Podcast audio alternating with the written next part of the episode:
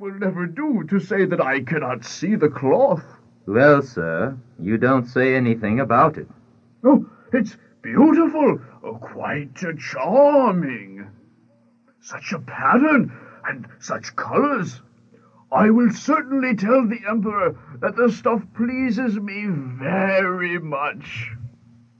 We're delighted to hear you say so. Then they named all the colors and described the peculiar pattern. The old minister paid great attention to what they said, so that he could repeat it to the emperor. When you see the Emperor and give your report, please tell him also that we will need more money, more silk, and more gold if we are to continue. The minister returned and repeated what he had heard to the emperor. The emperor was very pleased and sent all that they demanded. But they put it all into their own pockets. Not a single strand was ever put into the loom, but they went on as before, weaving at the empty loom. The emperor soon sent another faithful official to see how the clothes were getting on, and if they would soon be ready. The same thing happened to him as to the minister. He looked and looked, but as there was only the empty loom, he could see nothing at all. Isn't this beautiful cloth? Make sure you notice the beautiful patterns and colors. The minister thought to himself, I know that I am no fool, so it must be that I am unfit for my post. It is very strange, though. However, I must not let them know. I can see nothing. Oh, it is absolutely charming. The colors are beautiful, and the design is um, original. The minister went back and reported to the emperor, and soon the whole town was talking about the splendid cloth.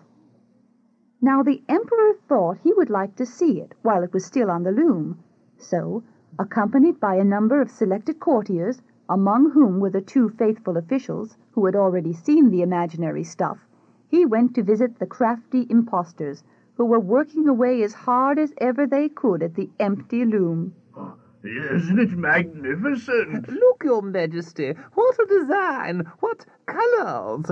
They both pointed to the empty loom, for they each thought, no doubt, that the others could see the cloth. The emperor was astonished and thought to himself, What? I see nothing at all. Oh, this is terrible. Am I a fool? Am I not fit to be emperor? Why, nothing worse could happen to me. Then he said, Oh, it is beautiful. It has my highest approval. and he nodded his satisfaction as he gazed at the empty loom. Nothing would make him say that he could not see anything. Everyone gazed and gazed, but saw nothing more than all the others. However, they all exclaimed with his majesty, It is very beautiful. And they advised him to wear a suit made of this wonderful cloth on the occasion of a great procession which was just about to take place. Magnificent, gorgeous, excellent went from mouth to mouth. They were all equally delighted with it. The emperor gave each of the rogues an order of knighthood to be worn in their buttonholes, and the title of gentleman weaver. The swindlers sat up the whole night before the day on which the procession was to take place, burning sixteen candles, so that people might see how anxious they were to get the emperor's new clothes ready. They pretended to take the cloth off the loom, they cut it out in the air with a huge pair of scissors, and they stitched away with needles without any thread in them. At last they said, Ah, now the emperor's new clothes already. The emperor, with his grandest ministers, went to them himself, and both swindlers raised one arm in the air as if they were holding something. See, these are the pants, This is the coat. and here is the mantle. It is as light as a spider's web. It may feel as if you have nothing on, but that is the very beauty of it. All the ministers agreed, but they could not see anything, for there was nothing to see.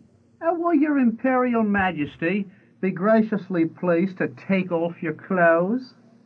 Then we may put on the new ones along here before the great mirror.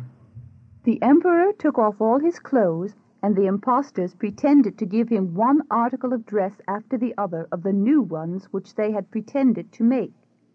They pretended to fasten something around.